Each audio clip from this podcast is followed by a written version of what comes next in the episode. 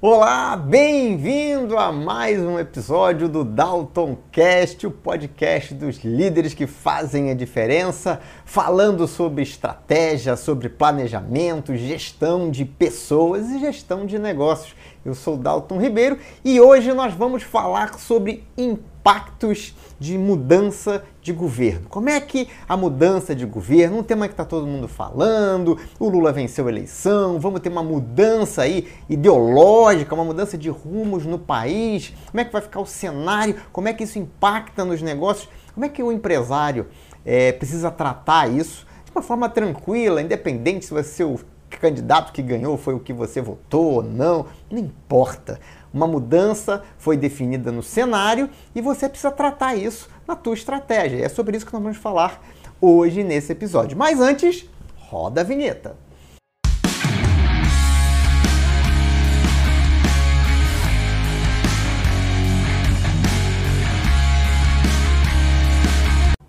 Muito bem, muito bem. E acho interessante desse, desse episódio é porque muita gente me perguntou, muita gente me procura, muitos dos meus clientes manifestaram uma ansiedade muito grande.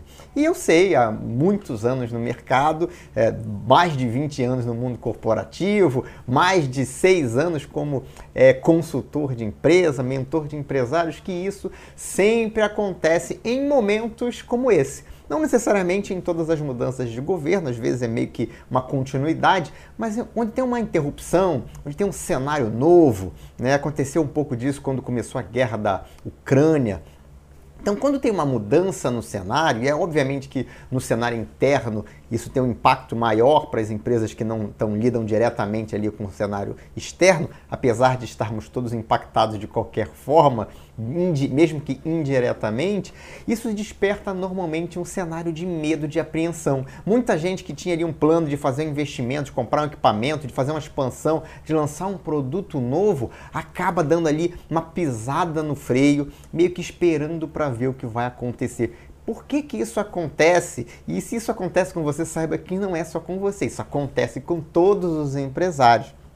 E, obviamente, uns estão mais bem preparados para lidar com isso do que outros, seja em função da experiência, seja em função do trabalho que já vem fazendo de planejamento e já tem mapeados ali uma série de situações e de variáveis. Mas esse medo, esse congelamento é gerado pelo cenário de incerteza, né? Sempre que você tem uma incerteza, sempre que você não está enxergando o que vem pela frente, isso não acontece só no seu negócio, isso acontece na sua vida de maneira geral. Quando você não sabe o que vai vir pela frente, você gera uma ansiedade, isso é um medo, porque se é, há uma incerteza, eu não sei o que vai fazer. O nosso cérebro está preparado para associar incerteza a insegurança. Se eu não sei o que vai acontecer, eu me sinto inseguro. Se eu me sinto inseguro, eu fico com medo. O medo gera ansiedade. E a ansiedade gera uma série de é, atitudes, comportamentos que vão desdobrar no dia a dia da empresa se você é empresário. Então, é isso é uma coisa normal, natural, vai acontecer. Então, como é que você se prepara para esse momento? E esse momento aconteceu, por exemplo, há dois anos atrás, é, quase três, né? Quando a gente estava entrando na pandemia. A gente tinha um cenário grande de incerteza global e afetou muito a nossa vida, e esse mesmo sentimento foi é, propagado é, dentre os empresários, e aí, nesse caso específico, dentre a população de modo geral. Então, é normal. Né? Então é normal é, que isso aconteça e a gente tem que aprender a lidar com isso. É sobre isso que a gente vai falar aqui hoje. Como é que a gente é, coloca esse cenário, lida com esse cenário? Bom, é, existem maneiras de gerenciar essa ansiedade gerada pela incerteza. É, e, a, e todas elas, todas as estratégias é, são relacionadas a você focar no que você pode fazer agora. Afinal de contas, isso, aliás, é para qualquer tipo de ansiedade. Mas vamos focar aqui nessa ansiedade gerada pela mudança de governo. O que, que, que, que vai acontecer com o país? O que, que vai acontecer com o cenário econômico? O que, que vai acontecer com os investimentos? O que, que vai acontecer com a educação? O que, que vai acontecer com tudo?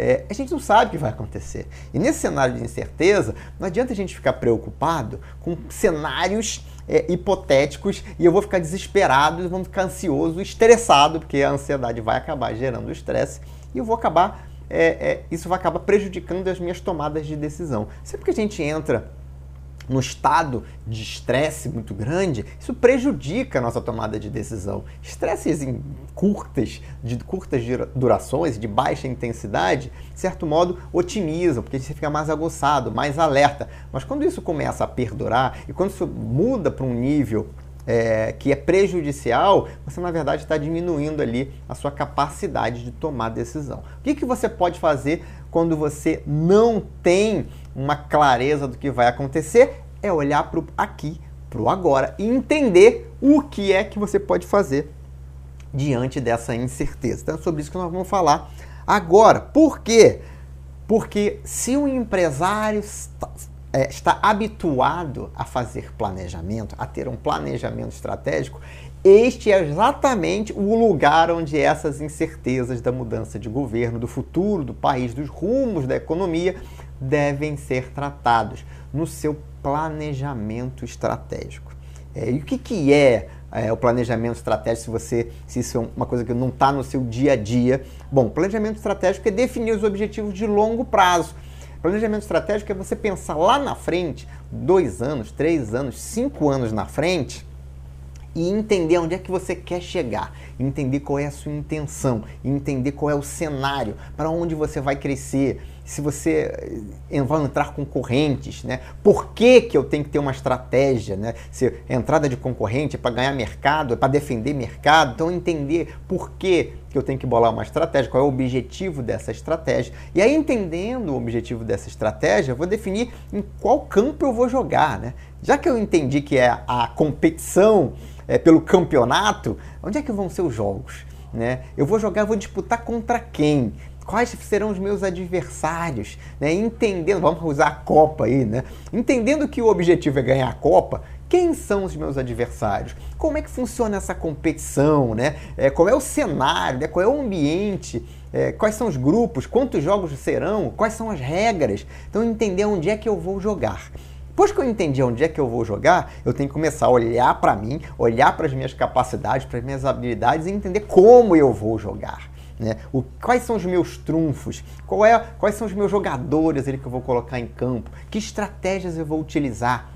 O que, que vai ser necessário para ganhar jogos é, com 3, 4 dias de intervalo um do outro? Eu tenho que pensar em técnica, mas eu também tenho que pensar em preparo físico. Tudo isso você tem que pensar na sua empresa. Né? Quem são os concorrentes? Onde é que os concorrentes estão posicionados? Qual, quais serão os movimentos desses concorrentes? O que, que eu preciso para. Ah, eu preciso de capital, eu preciso de gente. Normalmente precisa das duas coisas, né? É, às vezes muito mais capital do que gente, às vezes muito mais gente do que capital.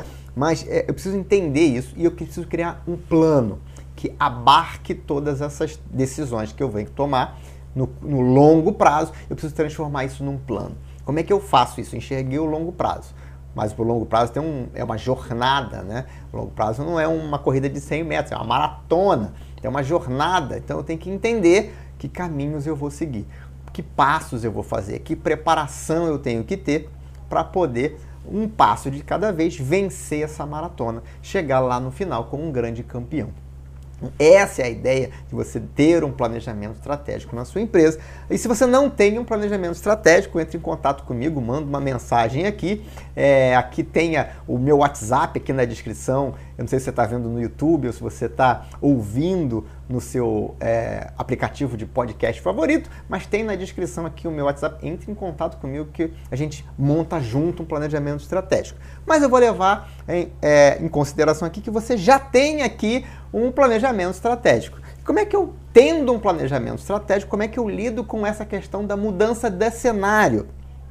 Bom, é, lembra o seguinte: todas essas perguntas que você se faz para definir os seus objetivos estratégicos, elas são influenciadas pelo ambiente. A gente não consegue fazer nada fora do ambiente. Que ambiente é esse? O país onde nós estamos, né? inseridos, o mundo onde nós estamos inseridos.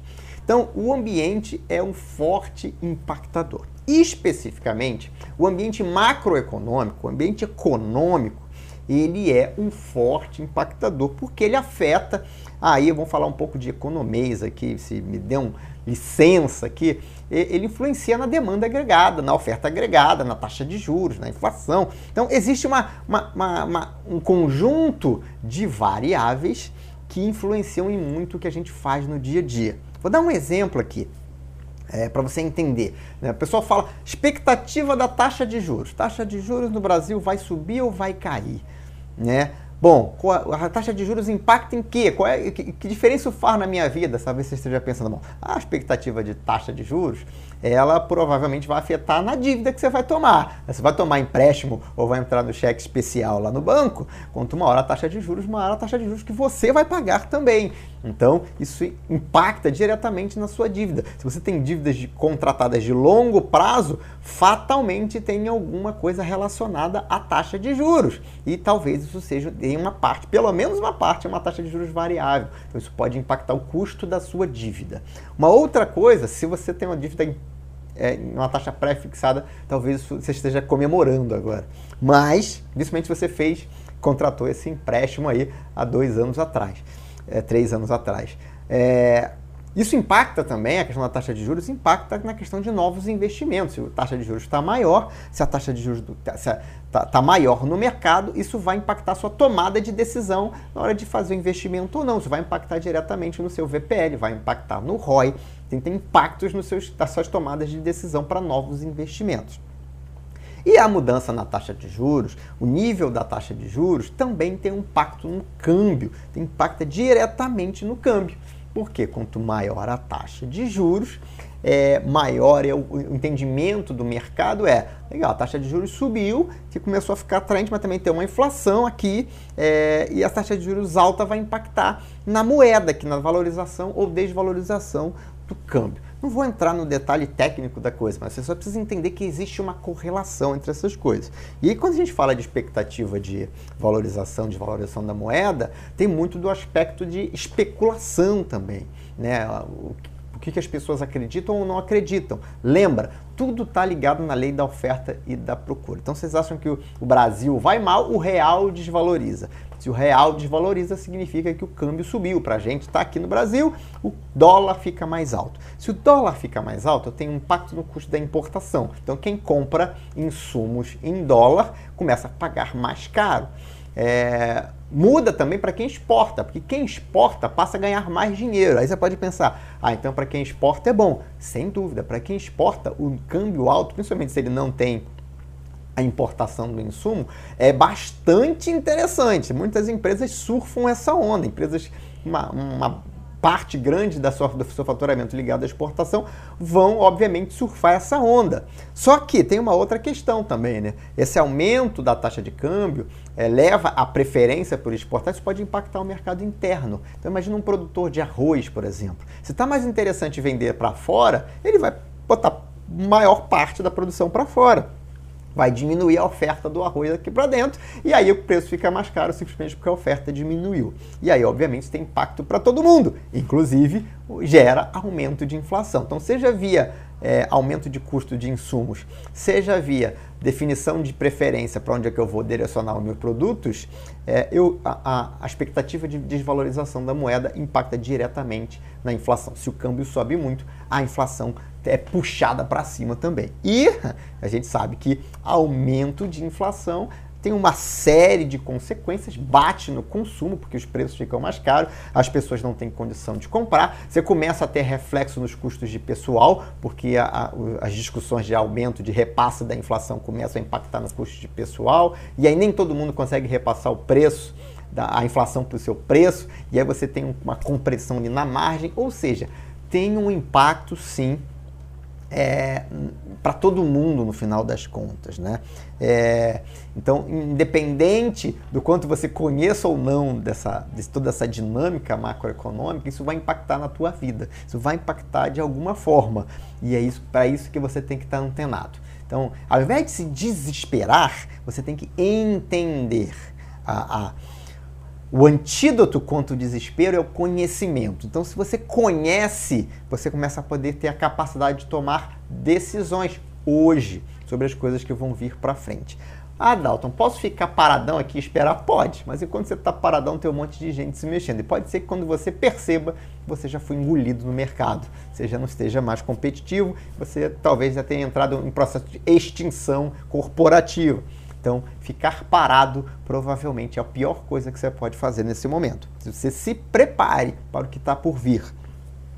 Outra coisa que pode impactar quando. Então, essa, então tanto a expectativa de taxa de juros quanto a expectativa de valorização ou desvalorização está ligado basicamente à política econômico-fiscal do país. Né? Então, toda essa discussão de teto de gastos, se o Brasil vai conseguir pagar as suas dívidas é, no curto prazo, no médio prazo, no longo prazo, né? Então, se as pessoas vão financiar, se, eu não sei se você sabe, mas as pessoas precisam financiar o país, né? É quando o Brasil vende títulos públicos é para se financiar, é porque a receita não é, é, é, menor do que a despesa, né? Famoso superávit primário, né? Então, é, se, não, se não dá para pagar todas as contas, eu tenho que emitir título, eu tenho que pedir emprestado. Se eu peço emprestado, as pessoas me emprestam ou não, com base na confiança de que eu vou pagar isso no futuro. É igual pessoa física. Então, acontece a mesma dinâmica. Então, se as pessoas acham que eu tenho risco de não pagar no futuro, se eu tenho risco de ir mal, as pessoas vão cobrar mais para emprestar o dinheiro. É por isso que tem esse impacto na taxa de juros. Então, essa questão da confiança na, no, na, na, economia é importante, apesar de ter muita especulação, mas é importante a gente ficar de olho nisso e entender que isso pode impactar e aonde isso pode impactar. Então, inflação, câmbio é, e taxa de juros para quem tem aí financiamentos ou investimentos a fazer, tem um impacto nisso aí, então você tem que ficar de olho nessas variações. Outros impactos que você tem quando você tem uma mudança de governo. Você tem uma mudança de governo, você tem a mudança de prioridades. Né? Um, um governo vai priorizar uma coisa, outro vai priorizar outra coisa. Então, por exemplo, é, que são a famosa política fiscal expansionista, contracionista, e para onde é que vai, né? Quanto eu vou gastar e aonde eu vou gastar, é, isso pode impactar muito o seu segmento específico. Por exemplo, é, na questão de incentivos que o governo dá ou de financiamentos que o governo dá. Né, faz parte da política né, do presidente especificamente, a política do executivo. Então isso pode gerar impacto, por exemplo, no crédito educacional. A gente teve aí nos anos, é, na década passada, um, um incremento de crédito na área educacional que gerou aí a expansão desse mercado, inclusive a vinda de grandes players é, globais para a educação no Brasil, não só de nível universitário, mas também é, de ensino médio, ensino básico. Teve uma iniciativa de algumas coisa, alguma coisa de ensino básico ali, ensino fundamental, mas você tem ali a atração por conta desse financiamento. As pessoas tinham mais acesso através aí dos fundos do FIES, de políticas de incentivo, as pessoas tinham mais acesso à, à universidade, aos cursos, às graduações. E agora com EAD isso ficou mais fácil ainda, né? porque não precisa nem se, se, se, se mudar mais para, para os, a proximidade dos campos. Né? Você tem todo o EAD ali, o ensino à distância, onde você pode estar tá adquirindo ali sua graduação, fazendo a sua graduação. Então, se incentiva a educação, então para quem está no segmento educacional fica interessante. Então, se você ali está ali vendendo livro escolar ou livro universitário, por exemplo, se você é dono de papelaria, se você está nesse segmento ligado diretamente, se você é dono de escola, obviamente, se você está ligado de universidades ou de cursinhos preparatórios, se você tem esse incentivo, você tem ali um impacto direto no segmento. Então, se você está relacionado a isso, para você pode ser uma boa você pensar em que vai melhorar, o cenário, a tendência do cenário vai melhorar. Por outro lado, se você tem um governo que corta isso, onde você já tinha, você corta, foi meio que aconteceu nos últimos tempos, aí você tem ali uma tendência a diminuir é, todo esse segmento, dar uma murchada nesse segmento. É um, um, você entender como é que o governo impacta no nosso dia a dia. Uma outra questão de incentivo e financiamento é o famoso crédito imobiliário, né?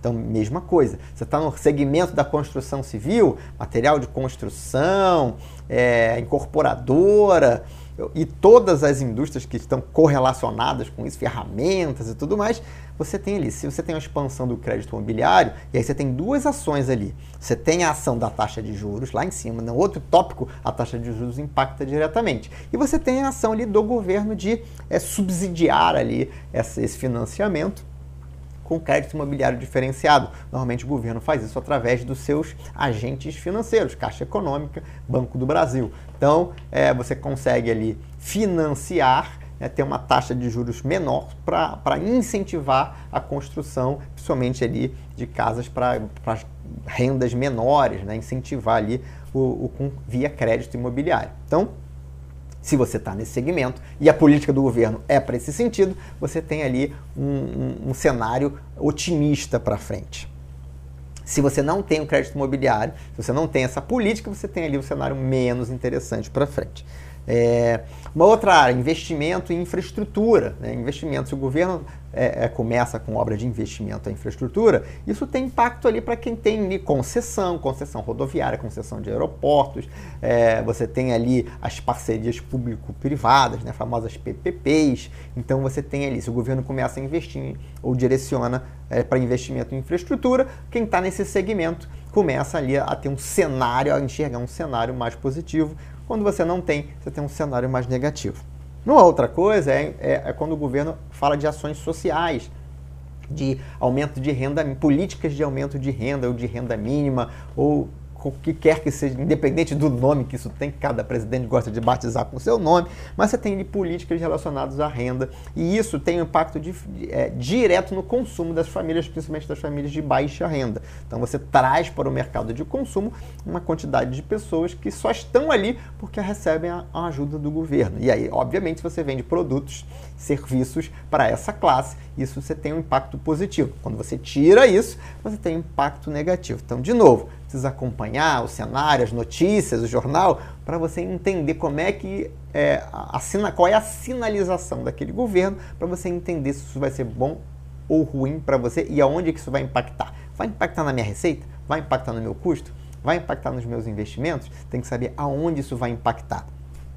E uma outra questão também, essa é, é, é mais direta, que é obviamente em função de toda a política que o governo faz, se incentiva é, ou desincentiva a questão do emprego. Né? Se a economia está crescendo e você tem incentivos a contratações, ou se a economia está estagnada ou está decrescendo e você tem ali menos oferta de emprego. Obviamente, quanto mais gente empregada, maior a renda disponível, é, maior a renda disponível para as pessoas consumirem, quanto mais gente empregada, é, você também tem um impacto, obviamente, no custo pessoal. Você pega um cenário, por exemplo, dos Estados Unidos, onde você tem um cenário de pleno emprego, onde está faltando gente para trabalhar. Ou seja, entrou agora num, num, momento do mercado de trabalho onde você tem muita demanda pelos trabalhadores e pouca oferta. O preço sobe. Aumento de demanda sem aumento de oferta, o preço sobe.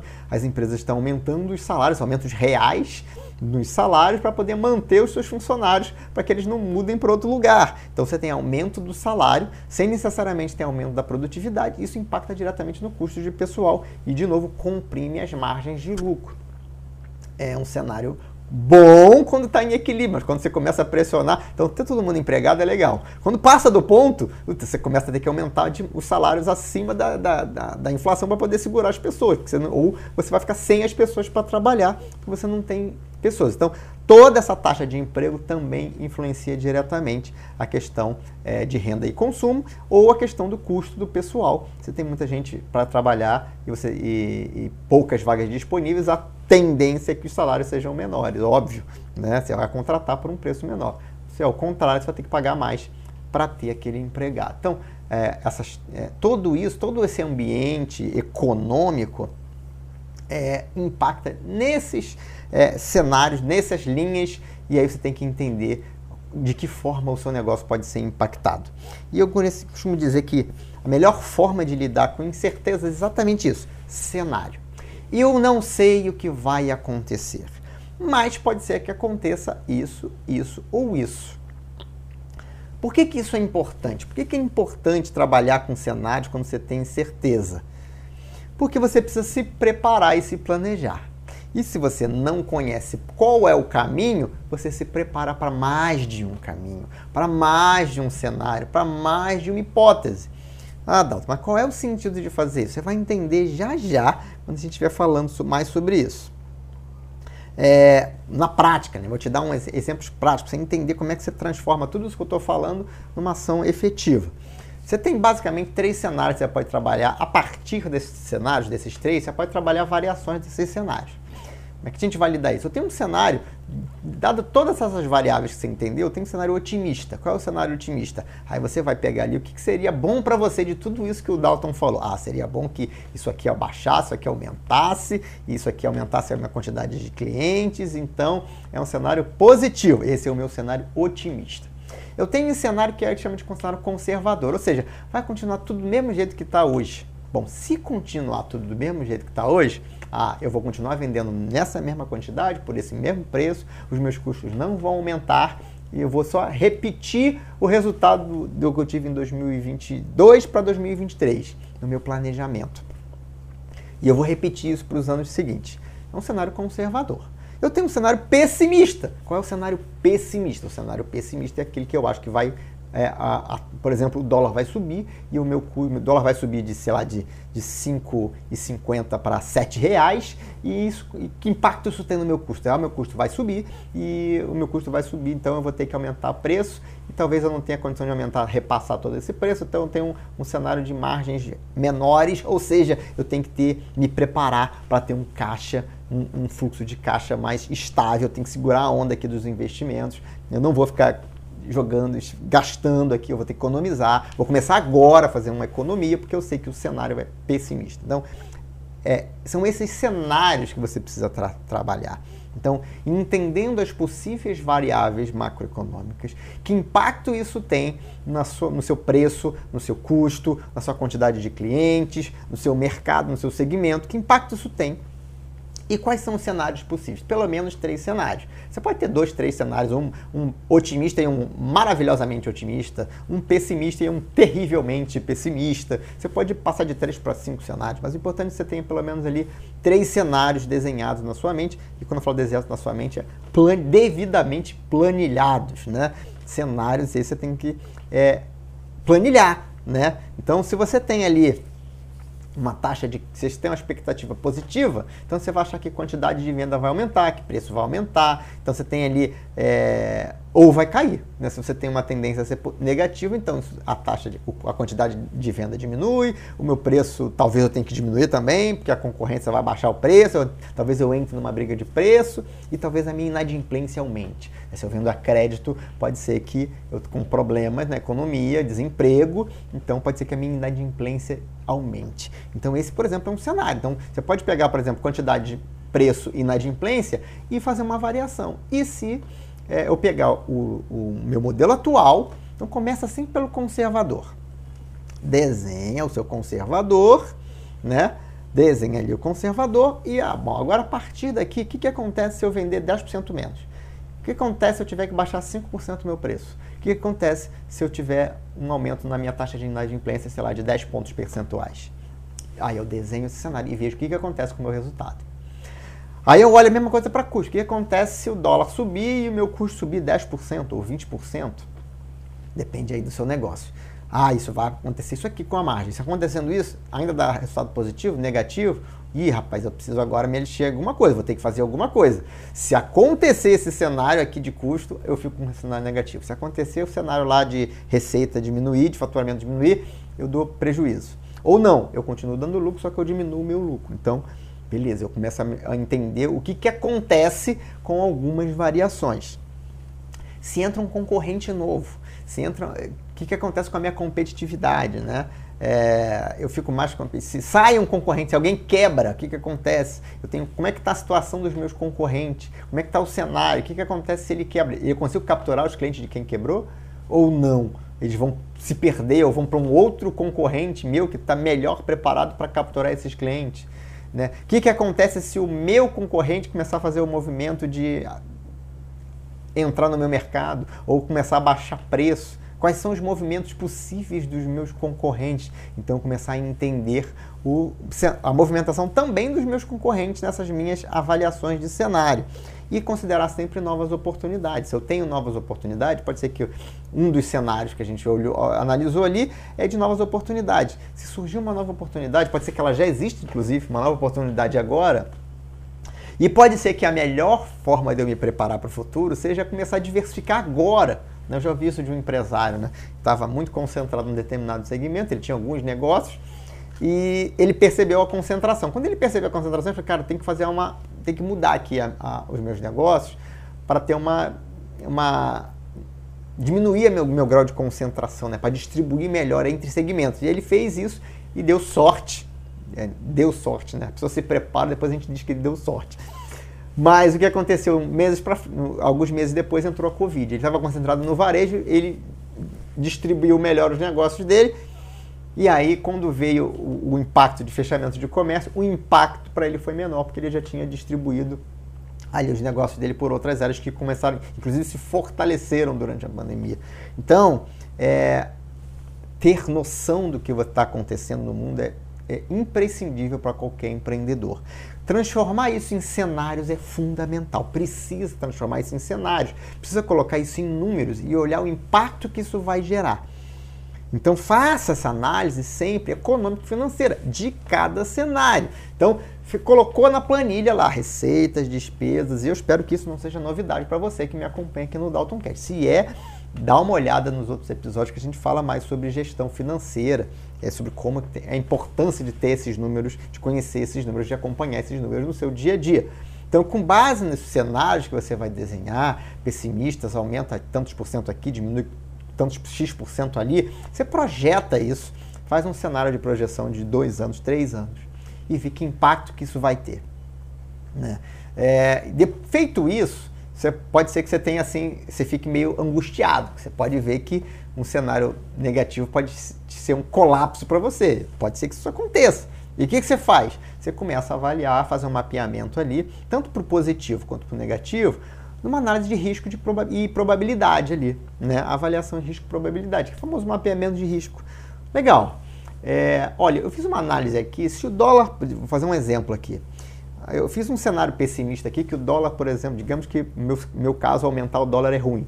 Né? E como é que eu faço isso? Planilhando. Eu fiz um cenário aqui que o dólar passar para 6,50 é ruim. Agora, se ele passar de 7, é, é, é não tem jeito. Eu estou lascado que que eu, agora, qual é a probabilidade dele chegar a 6,50? Hum, eu vou dizer que ela é X. Vou fazer uma pesquisa aqui, todos os analistas, ninguém acerta, né? Mas é o que a gente pode fazer.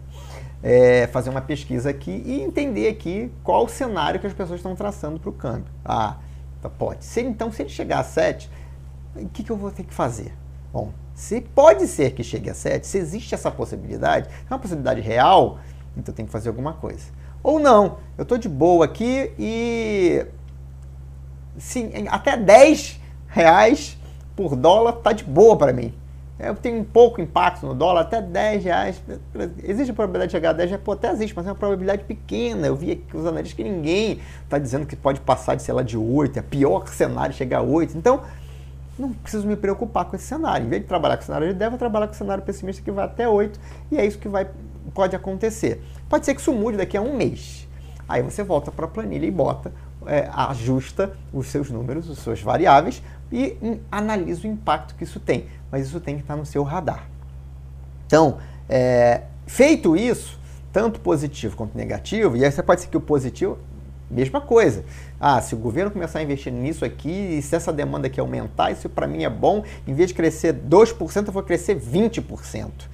E se isso acontecer, e se você crescer 20%, como é que faz? Você tem condição de entregar para 20% mais de faturamento, de produzir ou de prestar o serviço?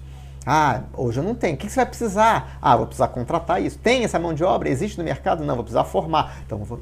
então uma das ações é, ah, se existe a probabilidade disso aqui melhorar para mim e eu ter um aumento de 20%, eu tenho que começar agora a preparar um time para atender isso. Eu tenho que preparar agora é, uma ampliação na minha linha.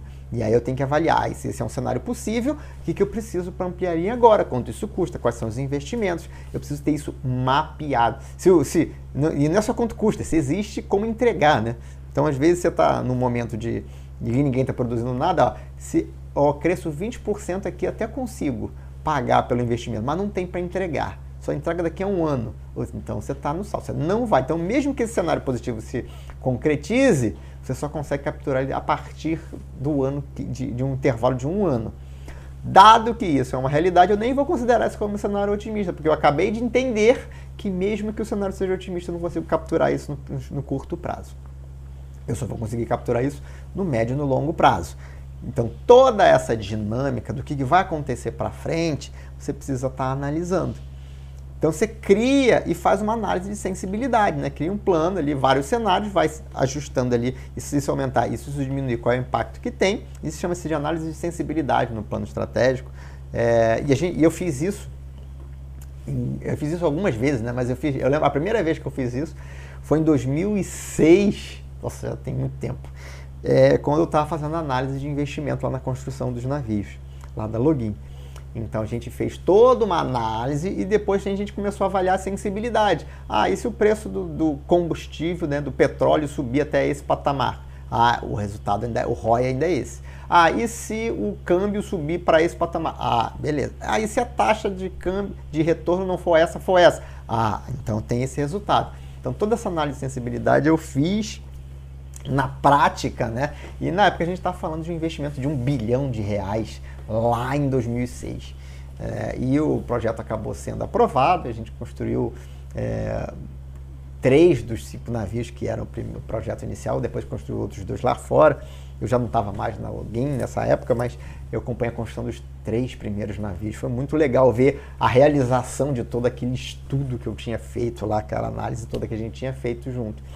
É, então é muito, foi muito legal ver isso acontecendo. Então o que, que é? Análise de cenários. Então você cria um plano. E obviamente quando você faz análise de cenários, você está analisando todos os cenários. Né? É, essa questão de você começar a colocar análise de cenário na sua, no seu mindset, vamos chamar assim, né? a receita mental aqui do seu tomada de decisão no dia a dia, é muito legal porque você começa a enxergar coisas que a princípio você não estaria enxergando. A gente muita gente tende a ser muito otimista, né? E não coloca variáveis negativas. Por que, que é importante? Para você desistir? Não, para você entender o impacto de cada efeito, de cada, de cada variável negativa e você entender que ações você tem que tomar para minimizar o risco delas acontecerem. É, então, a gente tinha, por exemplo, na época dos navios, o risco do estaleiro quebrar. Aí, o que a gente faz? A gente vai contratar um seguro é, para que, se o estaleiro quebrar, a gente vai fazer isso, isso e isso. Vai na, na, compra dos equipamentos, a gente vai ter uma estratégia assim, assim. A Saturn tinha todo um arcabouço, uma estratégia de é, gestão de risco para, obviamente, fazer um investimento no Brasil de um bilhão de reais. E eu vou te dizer que muitos desses mecanismos foram acionados. Né? A, a, e eu posso falar isso porque aluguel é uma empresa de capital aberto, todo mundo sabe o que acontece, está lá divulgado nos relatórios. É, então, aconteceram e foram e foi importante esse trabalho, foi muito importante esse trabalho. É, então, é muito bacana ter vivenciado tudo isso que eu estou falando para você. Então, estou falando não é de livro, não. São coisas que eu li no livro, não. Estou falando de coisas que eu vivenciei na prática. É assim que a gente faz no dia a dia. E aí, para que você possa fazer também no seu negócio. Obviamente, adaptando para a sua realidade. Então, você precisa então de um plano. Então, criar planos para cenários diferentes. E o que, que são esses planos? Seus mapas, seus guias. E aí, aquele cenário onde você tinha incertezas, agora você tem planos. Quando você fez esse trabalho, você deixou de ter incertezas. A incerteza você ainda tem, só que agora você está preparado para ela. Antes eu estava congelado. Eu tinha medo, insegurança, eu não sabia o que fazer. Ou eu estava cego as coisas estavam acontecendo e eu não tinha nem parado para pensar nisso. Estava tão ocupado ali no dia a dia que eu não tinha enxergado nada disso. Agora eu consigo enxergar, eu consigo ter, traçar cenários, eu consigo definir planos para cada cenário e eu consigo agora tá mais tranquilo. Estou navegando, mas eu tenho mapas. Eu sei, eu consigo ler o que está acontecendo. Eu tenho um plano para cada situação. E aí, o que eu vou fazer? Eu vou executar esse plano. Tá? Eu vou realizar as ações imediatas desse plano. Tem ações que, independente do cenário, eu posso fazer. São ações que normalmente com um investimento baixo é, e resultado garantido. Ou seja, vou gastar pouquinho. Se não acontecer, aquele cenário ainda assim é bom para mim. Se acontecer, é muito bom. Então, esse tipo de tomada de decisão a gente faz quando a gente tem os cenários bem desenhados, bem definidos.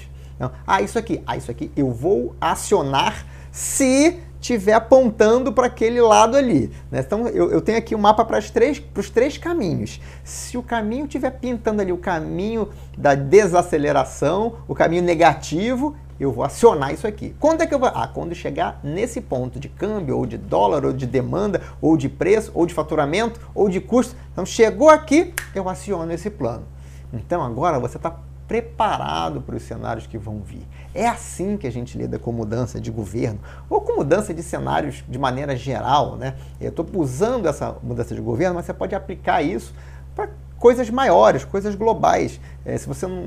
É, o mundo também está passando por uma crise. Né? Assim, é, isso, se você está acompanhando nos, nos, jornais, né? se você entende, consegue acompanhar ali, compreender os desdobramentos disso. Então, não é só o Brasil que está aumentando juros, a gente tem outros países, Estados Unidos, Europa, aumentando taxa de juros. A gente tem inflação no mundo todo por conta aí dos impactos ainda do, do, do Covid. Né? A gente, o mundo, primeira vez que o mundo globalizado vivenciou uma pandemia e, obviamente, a gente tem desdobramentos disso agora. Então, a gente está tendo impactos no mundo inteiro. A gente ainda tem o efeito da guerra da Rússia com a Ucrânia lá, que também tem impacto, principalmente na cadeia de suprimentos ali, é, energia para os europeus, e, insumos né, para a agricultura no Brasil. Então, as coisas, o mundo globalizado, uma coisa que acontece lá na Europa impacta todo mundo aqui. Pode impactar o agricultor aqui, impacta é, no preço do pãozinho. Né? É, uma vez eu estava ouvindo que o, os, com, não podendo importar trigo da Rússia, a China com, comprou toda a produção de trigo da Argentina. E aí, como a Argentina vendeu para a China, deixou de vender para o Brasil. E aí faltou trigo. E aí falta trigo, aumenta o preço da farinha. Aumenta o preço da farinha, aumenta o preço de tudo que está relacionado à farinha. Então, olha como movimentos globais impactam o consumo, aqui o preço, a inflação aqui no Brasil. Então, a guerra. Então, tem um, no mundo globalizado tudo tem impacto. E de novo, são cenários. É quando você traça cenários, é, você começa a ter plano para lidar com esses cenários. Muito bem, eu espero que tenha ficado claro. É um assunto que não é um assunto simples, é um assunto relativamente complexo, mas que, como tudo na vida, quando você tem conhecimento, e quando você se prepara, se planeja, você tem muito mais condições de enfrentar aquilo. Você está preparado para aquilo. Você tem um plano, você tem um cenário. E aí você começa a acionar. E aí o que, que você vai fazer? À medida que as coisas vão acontecendo, que o mundo vai acontecendo, aí você vai ajustando o seu plano, adequando o plano, colocando mais uma coisa aqui, incluiu mais um cenário novo aqui. E aí você vai lidando com isso é muito mais fácil você partir já de um plano feito do que você ficar ali no escuro sem saber o que vai acontecer. Então, se acontece uma coisa que tem um impacto aqui, você, opa, deixa eu pegar isso aqui jogar no meu plano, deixa eu entender o cenário, opa, é, essas são as ações que eu posso tomar aqui. Então, é, é por isso que a gente está vendo, por exemplo, movimentos de redução, de demissão, né? nas indústrias Big Tech, chamadas Big Tech, né? Foi a Meta primeiro, Twitter, agora a Amazon também, demissão em massa. Por quê? Porque eles analisaram um cenário para frente com base no que já está acontecendo agora, eles viram que o cenário para frente era um cenário ruim, um cenário de compressão de margem, um cenário onde eu ia ter que reduzir os meus custos para conseguir manter a rentabilidade da minha empresa, manter a minha empresa de pé, respirando. Então o que, que eles fazem? Vão reduzir agora. Óbvio que isso tem desdobramentos, óbvio que isso é uma decisão que impacta milhares e milhares de pessoas, que são empresas muito grandes, mas se eles têm que tomar. É melhor você. E aí, uma coisa que a gente tem que aprender enquanto empresário, né? Às vezes a gente não gosta de tomar decisões ruins, mas é melhor cortar na carne agora do que morrer ali na frente. Você quer perder um dedo ou você quer morrer? Você pode escolher, quero perder um dedo. Não, quero morrer. Você pode escolher, não, não quero cortar nenhum dedo. Aí morre ali na frente. Então, como é que você consegue fazer essa avaliação? De novo, cenário. Você tem um cenário, você sabe até onde você aguenta, até onde você segura a onda e a partir da onde você tem que tomar algumas decisões que muitas das vezes são decisões difíceis, mas que precisam ser tomadas.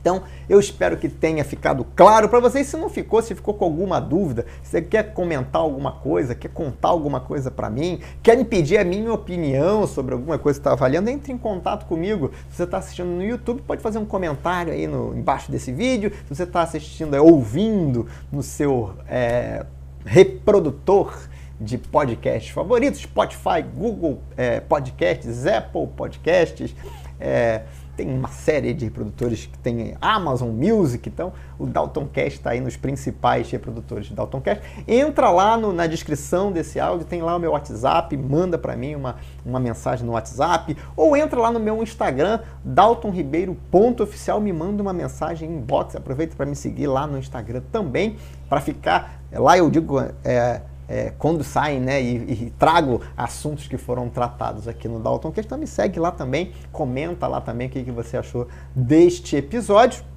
E não esquece de favoritar, de marcar para seguir. Eu não sei se você está no Spotify, ou no Google, no Apple Podcasts, ou no Amazon Music, ou no YouTube.